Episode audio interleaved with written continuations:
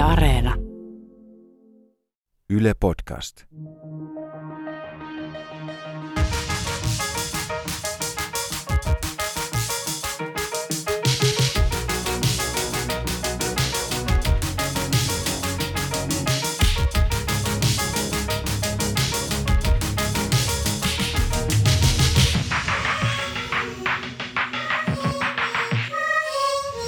Tervetuloa Mitä vielä podcastin pariin. Mun nimi on Ronja Salmi ja tämä on podcast siitä, mihin meidän telkkarisarja Mitä mietit Ronja Salmi on jäänyt. Telkkarisarjassa on käsitelty sukupuolen moninaisuutta ja saman teeman kanssa ollaan tänäänkin liikkeellä. Vähän poikkeusoloissa, korona edelleen jyllää maailmassa ja ei olla studiossa, mä olen kotonani ja niin on myös Essi Helleen. Terve Essi. Terve ja terveiset vaatehuoneesta. Hmm. Tänään me puhutaan intersukupuolisuudesta ja sukupuolen moninaisuudesta ja saadaan vieraaksi kokemusasiantuntija ja sukupuolen tutkija Karolina Nyysteen hetken päästä. Ylipäätään tässä sarjassahan me ollaan haluttu käsitellä sukupuolta, koska transsukupuolisuus on varmaan yksi meidän TV-sarjan historian toivotuimmista aiheista – ja erityisesti ehkä sen takia, että tämä translaki on edelleen Suomessa kesken ja siihen liittyy aika keskeisiä ihmisoikeuskysymyksiäkin ja sen myötä tosi moni sarjan seuraaja on pyytänyt, että käsiteltäisiin transihmisten asiaa ja päädyttiin sitten sarjassa puhumaan ylipäätään sukupuolen moninaisuudesta ja siitä, että minkälaisia eri kokemuksia ihmisillä siitä on.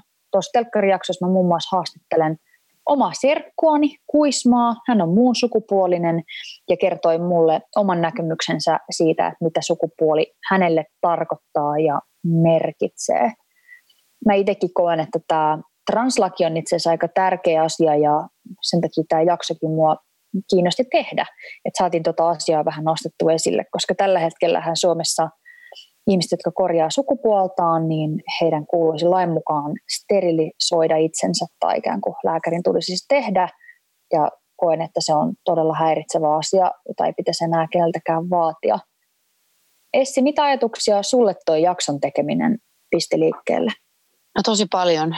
Tietenkin kaikenlaisia ajatuksia. Toi translain tilanne on tietenkin asia, josta varmaan saisi oman, omankin jaksonsa se on munkin mielestä erittäin häiritsevä, häiritsevällä tolalla tällä hetkellä. Ehkä monta kertaa, kun me tehtiin tätä jaksoa, niin mielessä pyöri se, että se on musta hämmentävää, miten meidän yhteiskunnalla on valta tavallaan määrittää ihmisiä, määritellä ihmisiä, että vaikka sukupuolen suhteessa sukupuoleen, niin vähän niin kuin luoda sellaisia keinotekoisia rajoja siitä, sille, että mikä tar- tarkoittaa mitäkin. Ja sitten on paljon ihmisiä, jotka joutuu kohtaan niitä rajoja jatkuvasti ja se on tosi epäreilua. Ja tota, se oli mielessä ja sitten toisaalta myös se, että sukupuolen moninaisuus, mä koen, että se puuttuu yleisesti meidän ihmisten tietämyksestä. Meidän niin tietämystä ja ymmärrystä puuttuu tälle asialle, miksi mun mielestä tästä pitää puhua. Ja sitten mun mielestä myös arjen kuvastoista puuttuu tosi paljon sitä sukupuolen moninaisuutta.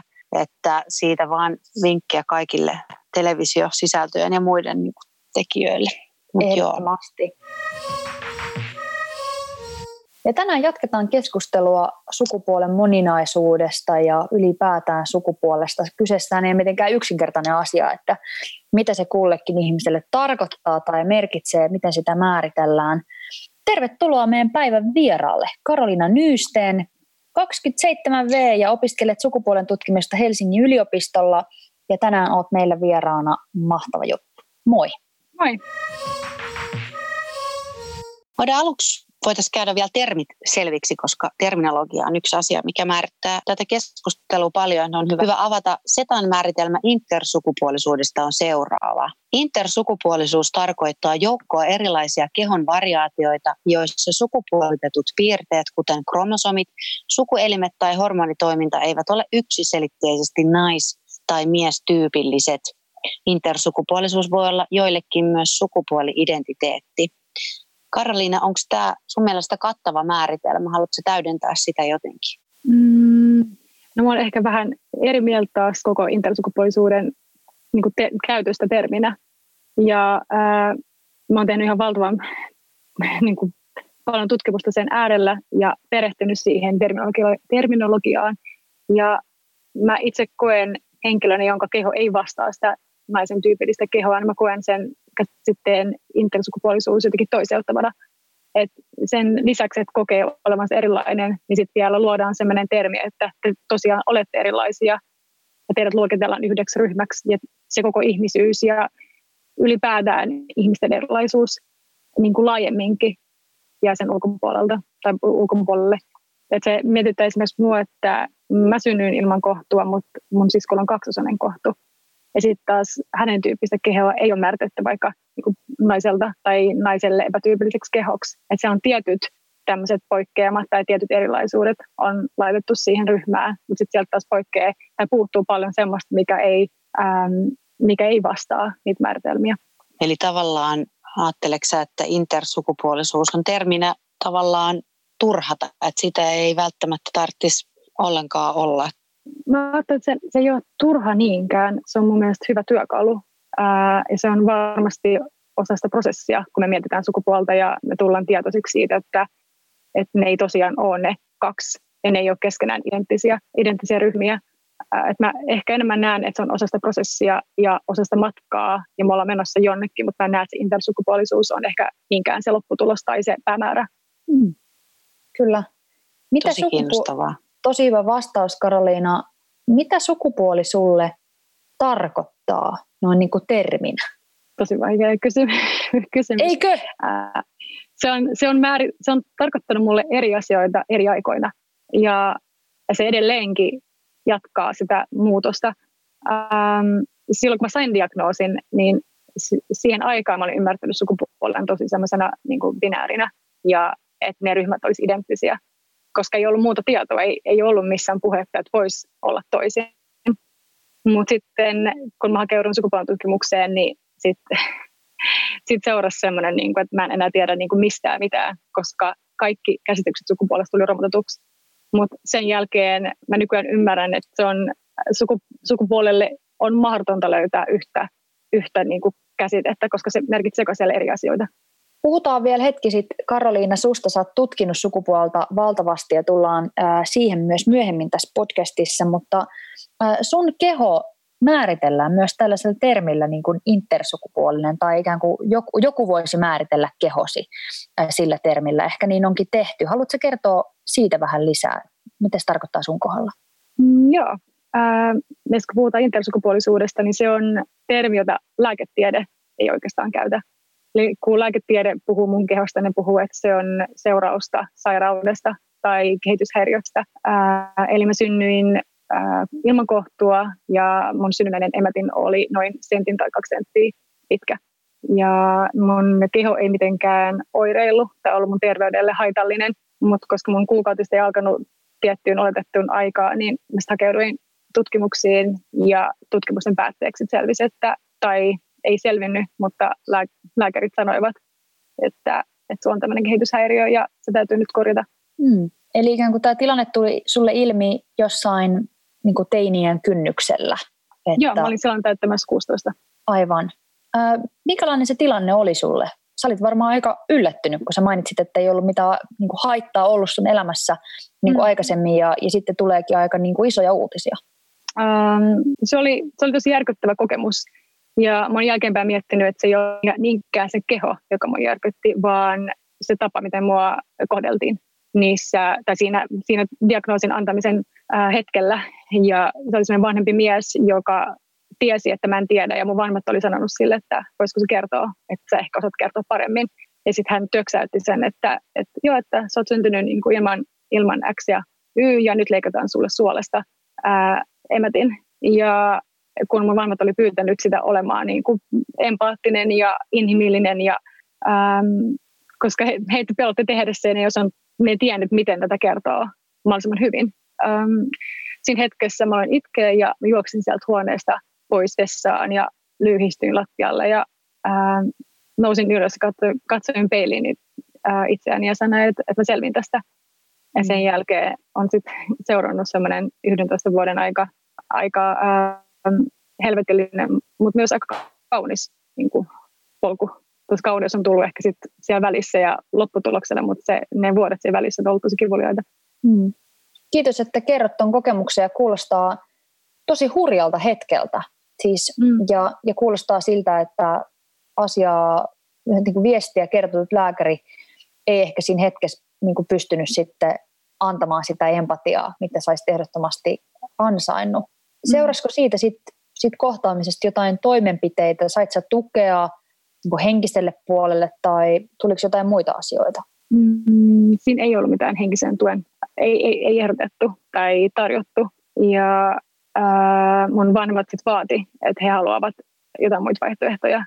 Että se kirurgi, joka totesi sen, että nyt leikataan tämä, niin se oli sille ikään kuin, niin kuin lääkärin määräys, että tämä on itsestäänselvyys, että leikataan, vaikka ei ollut siinä vaiheessa tarvetta emättimelle. En ollut tilanteessa, että mä haluaisin harrastaa yhdyntää päinvastoin. Um, mutta sitten sen jälkeen mun vanhemmat jostain sai ehdotuksen, että et, et voisi tavata gynekologia, ja tämä gynekologi sitten suositteli, että se kannattaa toteuttaa mieluummin tälleen puikkoventysoidolla. Ja koska jos lähdetään leikkaamaan, niin sit ne lopputulokset voi olla tosi huonoja. Ja sitten tämän gynekologin ja mun vanhempien vähän niin kuin ohjaamana siinä tilanteessa mä sitten päädyin, päädyin siihen ää, prosessiin. Tämä venytyshoitotermi voi olla osalle ihmisistä tuntematon. Pystytkö sanoa siitä yli, yleisellä tasolla, että mistä siinä on kyse? Joo, siinä on kyse siitä, että äh, henkilö saa muutaman putken, jotka on vähän erikokoisia. Ja sitten sitä painetaan sit niin kuin säännöllisesti siihen emätin polkamaan. Ja kun se tarpeeksi pitkään toistaa, niin siihen alkaa muodostua sellainen niin emätin käytävä, joka vaatii sitten yhdyntää tai toistavia vyöntyshoitoja niin kuin pysyäkseen siellä sen pituisena. Ja se kestää noin puolesta vuodesta vuosiin riippuen siitä, kuinka usein ää, henkilö sit kykenee tai, tai ää, jaksaa tehdä sitä. Mm. Kuulostaa tosi raskalta asialta ää, tehdä, erityisesti niin kuin ehkä teini-ikäisenä.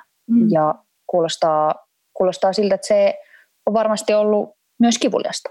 Joo, se on ollut kivuliasta, ei vaan fyysisesti, mutta niin kuin erityisesti henkisesti. Ja mm. ää, ainakin mun tapauksessa mä en halunnut tehdä sitä ei niin, että mä en olisi halunnut emätintä, mutta siinä vaiheessa mä olisin tarvinnut ihan muuta niin kuin parannusta mun kehossa.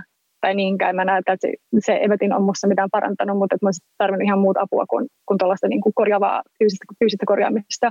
Mm. Et, ää, se teki, se mun kohdalla kesti neljä ja puoli vuotta, koska mä vihasin sitä niin paljon ja, ja halusin enemmänkin keskustella mun sisäisistä tuntemuksista. Ja mä pääsin pari kertaa keskustelemaan seksuaaliterapeutille, kun mä pyysin. Ja se oli siellä samalla klinikalla, mutta nekin keskittyi vaan siihen, kuinka edistää tätä sun venytyshoitoa, eikä siihen, että mitä mä tunsin. Ja, ja se tieto, mitä siellä väitettiin, oli sellaista niin kuin naurun täyttämää tekstiä tai puhetta, että, että hei, että et sä tule koskaan nauttia sun niin emättimellä seksistä, mutta hei, että sä voit kuitenkin vaikka niillä sun niin kuin venytyspuikoilla hyvällä itseäsi, että, että sä voit ottaa ne mukaan sinne sänkyyn. Ja mä mietin, että, että, että eikö toi ihminen ymmärrä, missä tilanteessa mä oon. Ja että varmaan se viimeisin juttu, mitä sä haluat tehdä, on ottaa ne putket mukaan jonnekin, kun sä oot niin, kuin, ää, niin intiimissä yhteydessä jonkun ihmisen kanssa, että se loppui sitten siihen, että ei ole ollut henkistä tukea ja jostain se on ollut tosi osamatonta. Aivan. Kuulostaa siltä, että sun lähdettiin suhtautua ikään kuin sillä tavalla, että, että nyt on joku ikään kuin vamma, joka pitää mm. niin kuin hoitaa ja se, ja se asia on niin kuin ehdottomasti fyysinen. Ja sit sitä lähdettiin ikään kuin, sitä lähdettiin hoitamaan ja sitten se kaikki muu puoli niin kuin jäi, jäi tekemättä. Mm. Joo, se on, se on äh, koska lääketyö tekee sen sairauksena, niin ne näkee sen, että se on niin kuin korjattava heti. Et mullakin se hoidot alkoi heti kuukauden sisällä siitä diagnoosista, vaikka tutkimusta mukaan pitäisi olla vuosiakin ehkä siinä välissä ennen kuin on siihen henkisesti kykenevä. Ää, niin se aloitettiin heti, eikä ja vaikka mä monesti sanoin, että mä en halua enää jatkaa, että mä en pysty, niin sitä vaan niin kuin jatkettiin koko ajan. Niin siinä se, että, että onko se oikein, tai jos lääkäri näkee sen sairautena, niin sitten sittenhän ajattelee, että pitää korjata, mutta siinä ei ole mitään sellaista kriittistä, johon täytyisi oikeasti puuttua. Se ei vaikuta sun terveyteen millään tavalla. Niin se kertoo myös tosi paljon lääketieteen, ää, tai ennen kaikkea lääketieteen näkemyksistä. Niin, voisi ehkä jopa niin kuin sanoa, että, tai kuulostaa siltä mulle, että lääkärit on nähnyt, että on yksi tapa olla nainen ja siihen kuuluu se, että on emätin ja sillä emättimellä mm. pitää olla yhdynnässä, joten nyt fiksataan tämä asia, tehdään Just emätin. Näin. Ja ajatellaan, että se, ja ajatellaan vielä sen lisäksi, että tämä on se keino, jolla vahvistetaan se naisen identiteetti. Että ikään kuin ei voi kokea itsessään olevansa hyvä nainen ilman sitä emätintä. Ja se on se pyrkimys myös, että vahvistetaan seksuaalisuutta ja muuta, mutta mä koen, että se keho ei mua kyllä järkyttänyt niinkään. Totta kai se oli yllätys ja se, se vaikutti siihen minäkuvan muutokseen, että mun täytyy niin kuin hyväksyä, tai siis tutustua uuteen käsitykseen itsestäni. Uh, mutta se, se niin kuin käsitys siitä, että olisi jotenkin huono tai muuta, niin se tuli enemmänkin sit lääketieteen puolelta. Että sä et ole tälleen hyvä ja sut täytyy korjata ja että sä et, sä et ole naisena tarpeeksi. Ja nyt mä annetaan sulle tämä, niin sun identiteetti vahvistuu ikään kuin oletuksena, että se et voi nyt kokea olevasi kokonainen ja ehjä. Mulla tulee kyllä suoraan sanoen ää, raivopintaan, kun mä kuuntelen tätä tilannetta. siis mulla nousee niin kuin silleen Sama. Tur, turhautuminen täällä. Karolina, sä opiskelet sukupuolen tutkimusta yliopistolla. Miten sä päädyit opiskelemaan sitä? Mä päädyin opiskelemaan sinne just tästä samasta syystä tai ää, näistä kokemuksista ää, ja mun koko siitä identiteettikriisistä, joka sitten seurasi siitä diagnoosin saamisesta. Ja mä halusin ymmärtää ää, en ainoastaan itseäni, mutta myös sukupuolta ja meidän yhteiskuntaa. Et, ähm, vaikka me tässä keskustellaan nyt niin emättimän venyttämisestä tai kehoista, niin se keskustelu ei minusta niinkään koska tästä niin kuin itse kehoa, kuinka se toimii, vaan se, että ni, ää, niihin liitetyistä merkityksistä. Mä haluaisin ymmärtää niitä merkityksiä, että mitä niille on annettu ja miten niitä voidaan tulkita. Muuttiko se opiskelu sun käsitystä sukupuolesta? Aivan kaiken. ää, hyvässä ja pahassa. Hmm. Et mä oon kiitollinen siitä, mutta se oli myös tosi kipeä polku. Mutta ähm, mut tosi hyvä polku. Että se muutti aivan kaiken ja ennen mä ajattelin, että kun mä vaikka kuulin sanasta intersukupuolisuus tai ää, kun mä kuulin mun diagnoosista niin, tai synnyneisestä kehosta, niin mä jotenkin, silloin mulla oli vielä sellainen ajatus, että jotenkin nämä määritelmät olisi totuuksia, jotka kertoo musta. Mutta sitten niin kuin oman tutkimuksen kautta ja opiskeluiden kautta ja jatkuvan miettimisen kautta mä ymmärsin, että itse asiassa kaikki määritelmät, mitä me yhteiskunnassa on, on joidenkin ihmisten luomia ja ne elää ja ne muuttuu. Ja mä voin luoda mun oman käsityksen itsestäni ja se on ihan täysin yhtä validi ja ehkä parempikin kuin ne jotkut aikaisemmat. Että se vapautti mut tosi paljon siitä ja se syy, niin kuin, tai se, joka tämän kaiken taustalla on, on se jatkuva ää, vuosien opiskelu. Ja sitten voin kiittää sukupuolen tutkimusta. Huh, wow. Eli opiskelu muutti sun suhtautumista myös itseesi, eikö vain? Ää, se opiskelu niin kuin, sen, niin kuin, tieteen ja akatemian ja tutkimuksen kautta ja kyseenalaistamisen kautta mä oon nyt niin kuin itse varmin, mitä mä oon koskaan ollut. Että se on ollut tosi vapauttava tekijä. Joo. Miten sä identifioit itsesi? Ää, mä, identif- mä identifioin itseni tällä hetkellä, no mä oon 27-vuotias, mutta tämä on musta vaikea kysymys, koska mä en koe, että ää, mä en koe, että sukupuoli on se eka asia, jonka mä sanoisin. Mä, mä, ei mun tule mieleen sanoa, että mä oon 27-vuotias nainen. En mä koe, että se kertoo musta oikeastaan mitään. Ää, mä koen enemmän se, että mä tutkin, mä juoksen ää, ja mä oon tosi intohimoinen, vaikka asioiden ymmärtämisestä. Mä koen, että kertoo paljon enemmän musta mun identiteetistä kuin niinkään se, että mikä se mun kokemus sukupuolesta on. Mm. Mutta mä identifioidun naiseksi, en identifioidu intersukupuoliseksi. Okei. Okay. Eli intersukupuolisuus ei ole osa sun identiteettiä millään lailla? Ei, ei, siis ei millään lailla. No, mitä, mitä naiseus sitten tarkoittaa sulle? Mm, mä oon miettinyt tätä tosi paljon ja äh, ihmiset, jotka tietää mun näkemyksistä, että mun kokemus naiseudesta ei perustu mun kehoon, vaikkakin totta kai sen tavalla tai toisella osa sitä äh, alitajuisestikin, mm. niin on kysynyt multa, että mitä se sulle tarkoittaa. Ja mulle se on jotenkin semmoinen syvä tietoisuus itsestäni, että mä koen olevani nainen ja mä en pysty laittamaan sitä mihinkään siihen, että mä tykkään jostain asioista, koska mä en tykkää hirveän tyypillisesti naisellisista asioista, eikä mun keho välttämättä ole hirveän niin kuin, tyypillisesti naisellinen. Uh, mutta se perustuu jonkin sellaiseen syvään henkiseen kokemukseen, jota mä en osaa sanottaa, mutta se on mulle tosi selvä, uh, selvä kokemus ja sellainen, että mä tiedän, että, että tämä on mitä mä koen itsestäni, eikä niin, että miten muut mut näkee. Ja se ehkä myös vapauttaa sit siitä, että ei tarvikaan vahvistella muille, että mä toimin jotenkin naiselle tyypillisesti, koska ei perusta käsitystä niihin stereotypioihin tai ennakkoluuloihin. Että vaikka silleen vapautettu niin kuin naisena, koska se ei perustu vaan mun omiin kokemuksiin. No kun sä oot tutkinut sukupuolta, niin mitä sukupuoli sulle merkitsee? Näet sä maailma jotenkin vahvasti sukupuolen kautta tai että miten se vaikuttaa meihin ja maailmaan? Mm. Se vaikuttaa ihan hirveän paljon.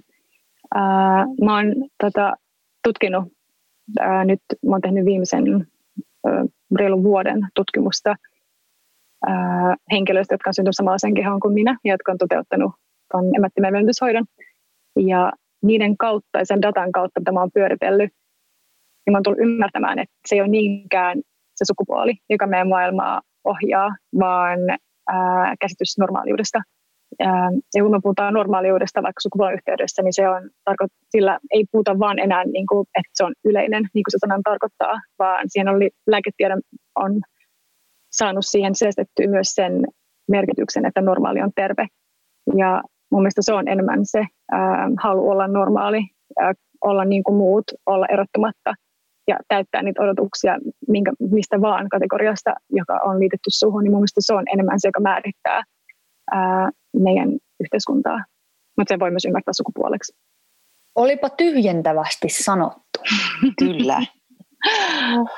ihan, ihan mahtavaa. Siis me ollaan pyöritelty tätä sukupuoliaihetta tosiaan kokonaisen telkkarijakson verran, ja edelleen sitä oppii niin kuin uusia tapoja ajatella tästä aiheesta. Tämä on niin kuin never ending story. Kyllä. Karoliina, intersukupuolisuuden kohdalla mediassa on usein noussut esiin leikkaukset ja hormonihoidot. Ja tosi pienillekin lapsille voidaan tehdä leikkaushoitoja tai määrätä hormoneja. Ja ehkä taustalla on tämä normaaliuden käsite, mistä puhuttiin äsken, että halutaan ikään kuin normalisoida niitä kehoja tietyllä tavalla. Mm. osa hoitavista lääkäreistä taas näkee, että he hoitaa epämuodostumia, mutta osa lääkäreistä taas ajattelee, että tällaiset leikkaukset ja hormonihoidot on täysin tarpeettomia ja, ja jopa niin kuin epäinhimillisiä. Mitä sä ajattelet tästä aiheesta? Mm, tuntuu, että, äh, että kun lääke päättää leikellä äh, vastasyntynyt tai pientä lasta, niin ne ajattelevat tekevän sillä hyvää. Mutta se niiden käsitys hyvästä perustuu just niihin vanhoihin määritelmiin ja siihen, äh, että ei kykene näkemään muita muita mahdollisuuksia tai että se niin sanottu poikkeavuus tai erilaisuus nähdään ihan hirveänä tragediana, vaikka just ne, ää, mitä monet, joille on tehty väkisin toimenpiteet, sanoo, että, että just ne toimenpiteet ää, vammassa, teki niistä niin kuin vammaisia tai ää, luonnottomia, niin siis mä oon täysin, täysin kaikki tällaisia toimenpiteet vastaan, jossa henkilö ei niistä itse päätä. Mä tiedän, että toimenpiteet monelle on tuonut tosi paljon hyvää, mutta se on ainoastaan silloin on hyvä, kun ne on kokenut, että ne haluaa itse, itse niiden, niin kuin, että, että keho muuttuu ähm, toivotuksi, niin kuin, millaiseksikin niistä onkaan, tai mitä ikinä siltä haluaakaan, mutta sen täytyy, siinä täytyy olla se, se vapaa tahto siihen toimenpiteeseen. Juurikin näin, että varmaan hyviä tuloksia saadaan sillä aikaiseksi, että ihminen on jossain määrin kykenevä päättämään itse siitä asiasta, osallistumaan siihen päätöksentekoon ja tosiaan kun mä tein selvitystä tästä aiheesta, niin mm, törmäsin tutkija Roosa Torisevan näkemykseen, jonka mukaan mm, taustalla voisi tosiaan olla lääkäreiden eriävät näkemykset sukupuolen määritelmästä. Mm. Että osa lääkäreistä just ikään kuin vastustaa näitä le- vaikka leikkauksia, että niitä ei tulisi niin kuin tehdä, erityisesti ei missään nimessä niin kuin ulkonäöllisistä syistä. Ja sitten taas osa ajattelee, että hoitaa jotain ikään kuin vammaa, joka pitää niin kuin korjata. Ja taustalla olisi tämä niin kuin fundamentaalinen ero siitä, että miten näkee sukupuolen. Mitä sä ajattelet tästä? Toi on siis tosi oikeassa. Ää, mun omassa tutkimuksessa olen huomannut, että kun mä tutkimusta siitä, miten lääketiede nähdään liittyen sukupuoleen, niin ymmärretään, että sukupu- ää, lääketiede olisi tällainen objektiivinen ää, kehojen tarkastelija tai asiantuntija, mutta kun ei se ole, koska lääkäreiden välillä on niin valtava määrä variaatio siinä, miten ymmärtää sukupuolen. Ja se näkyy myös noissa toimenpiteissä tai siinä, miten, ää, miten henkilöitä kohdellaan tai puhutellaan, kun niillä antaa tieto synnynnäisestä kehosta, ää, mikä mun mielestä pitäisi tuoda entistä enemmän vain esille siitä, että, että lääketiede on yksi tapa ymmärtää sukupuoli, eikä niinkään, että, että lääketiede on se niin kuin, tietynlainen Vatikaan, jota ei saa kyseenalaistaa, jolla on se niin kuin pyhä tieto ja, se ei, ja niillä ei ole. Se on vain yksi ideologia ja siellä on monta eri vielä niin kuin siitä poikkeavaa tapa ajatella se lääketieteen sisälläkin. Ja mun mielestä lääketieteen roolia pitäisi tosi paljon ähm, haastaa. Ainoastaan lääketiede ei toisinaan ajattele, että sukupuoli on tällainen kaksinapainen järjestelmä, että toistaiseksi Suomen laki myös ajattelee, mm. että sukupuolia on kaksi, eikä ikään kuin tunnusta tällaista vaikka muun sukupuolisuutta tai oikeastaan mitään muutakaan sukupuolen moninaisuutta. Ja tämä näkyy niinkin yksinkertaisessa asiassa kuin henkilötunnuksessa. Mm. Se on sukupuolittunut jokaiselle meistä, ja jos korjaa sukupuoltaan, niin sit pitää saada myös uusi henkilötunnus, joka vastaa sit sitä korjattua sukupuolta. Mitä sä ajattelet tästä? Mm, tosiaan kommentoisin, että, että mä uskoisin, että se yhteiskunnan käsitys kahdesta sukupuolesta perustuu just sille lääketieteen tuottamalle tiedolle, missä ne määritellään. Ja sitten kun kaikki siitä poikkeavat tai jos kokee olevan sittenkin toista puolta tai mitä ikinä, niin se on patologisoitu, jolloin ajatellaan, että se ei voi olla terve kokemus ja sitä yhteiskunta ei voi tukea sellaisenaan, jolloin se, ne on niin tosi voimakkaasti yhteydessä. Mutta mun mielestä mä tosi monta kertaa mietin, missä ikinä yhteyksissä, kun kysytään, että mikä on sun sukupuoli, kun sä vaikka äh, kirjaudut johonkin palveluun tai sä ostat lentolippuja, mä mietin, että miksi tämä täytyy tietää, miksi tämä on oleellinen tieto, mitä tämä kertoo, yhtään mitään. Mutta mä uskon, että siinä on se ajatus taustalla, että oletetaan, että jotenkin sellainen essentialistinen ajatus, että kaikki naiset on samanlaisia, kaikki miehet on samanlaisia, tai on ainakin se oletus, millaisia ne ovat. Ja sitten niin yhteiskunta yrittää jotenkin sen pohjalta pyörittää ja niin kuin navigoida. Että mun mielestä se voisi olla yhtä lailla, mikä on sun silmien väri. Tai varmaan sekin kertoisi paljon enemmän susta, että paljon sä painat, kuin se, että, kuin se, että, että mikä on sun ää, niin kuin biologinen sukupuoli tai, tai mihin sä identifioidut. Että musta jotenkin, musta no se on tosi vanhakantaista ja äm, tosi rajattu tapa nähdä maailmaa. Kyllä. Tuossa kun aloitettiin keskustelua, niin sä mainitsit, että tämä koko termi intersukupuolinen on sun mielestä toiseuttava ja sä et halua, että susta itsestäsi esimerkiksi käytetään tätä termiä. Voit sä vielä vähän avata tuota ajatusta ja ehkä neuvoa mua ja Essiäkin, jotka hmm. ollaan niinku uusia tämän aiheen äärellä, että saako tätä termiä sun mielestä käyttää ja jos joo, niin, niin millä varauksilla?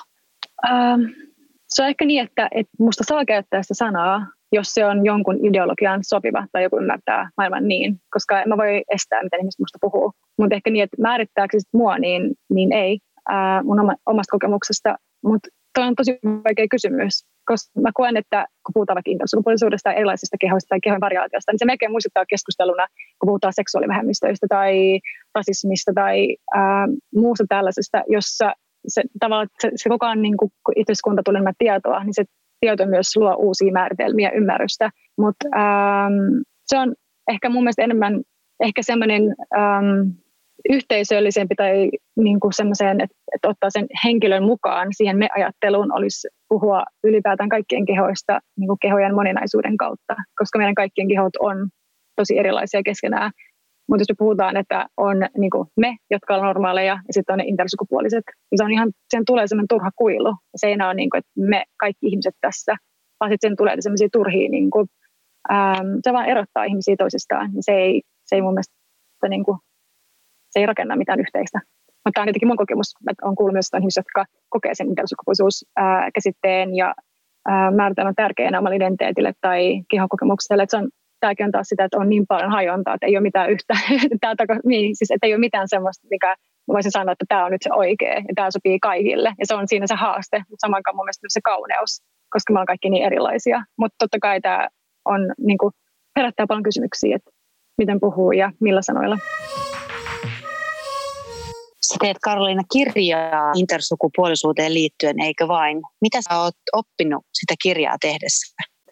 Äh, joo, tai itse asiassa se ei ole oppikirja, tai se on tietokirja. Mä oon kirjoittanut sitä äh, tietoisesti viimeiset 11 vuotta, mutta tiedostamatta 20 vuotta tai kokonaisuudessaan. Se käsittelee, se on, se on niinku ehkä tämmöinen, niinku, jos voisi sanoa muistelmat mm, otsikolla, tai sen aihe on, että olenko vielä nainen. Ja mä käsittelen siinä sitä identiteettikriisiä ja sen rakentamista ja siihen liittyviä teemoja ja itsensä löytämistä ja äh, sujuksi tulemista et, mutta se on vaikea sanoa tavallaan, että mitä mä niin kuin, jos että mitä on oppinut intersukupuolisuudesta. Musta tuntuu, että, ka, että kaikkia mun elämässä on niin kuin tavalla tai toisella vaikuttanut siihen, miten oon tullut ymmärtämään näitä käsitteitä, niin niitä on vaikea silleen eritellä toisistaan. Mutta ää, ehkä se oma, oma henkinen ajattelu ja itsensä hyväksyminen on ollut se, mikä on sit saanut kaikista eniten sellaista äm, ymmärrystä siitä käsitteestäkin ja mitä on elää erilaisena. Sä oot tehnyt myös gradun tämän aiheen ympäriltä ja oot tehnyt sen ihmisten kanssa, joilla on myös intersukupuolisuudesta kokemuksia, niin minkälaisia ne kokemukset oli ja mihin, mitä sä löysit tätä gradua tehdessäsi? Oh, mä löysin niin paljon.